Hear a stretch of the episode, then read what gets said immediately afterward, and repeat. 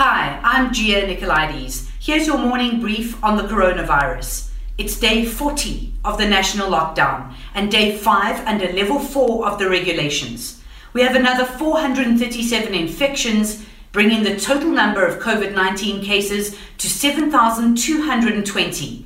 The death toll now stands at 138.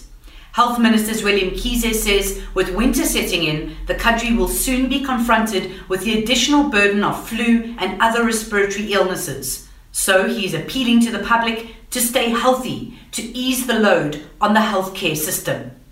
Almost 260,000 tests have been conducted so far, and that number is steadily increasing.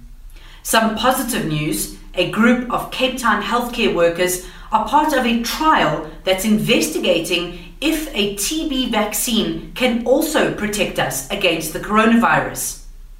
Now, yesterday, approximately 1.5 million people returned to work under the eased level 4 regulations, but there's been a stern warning from the Labour Department that employers who fail to follow strict health and safety guidelines face being shut down and being criminally charged.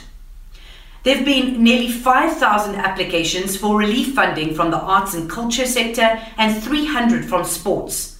Minister Nathi Mthethwa says he will meet with the SAFA President Danny Jordaan and PSL Chairman Irvin Khoza about when local football could resume.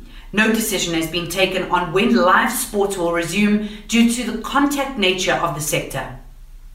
The Fair Trade Independent Tobacco Association is hauling government to court on an urgent basis to have the ban on the sale of cigarettes lifted, and there may be more legal challenges.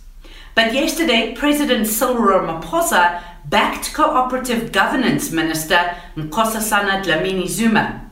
Ramaphosa initially announced that the ban would be lifted. Then Dlamini Zuma said cigarette sales would remain prohibited under level 4. The president insists that this was a collective decision.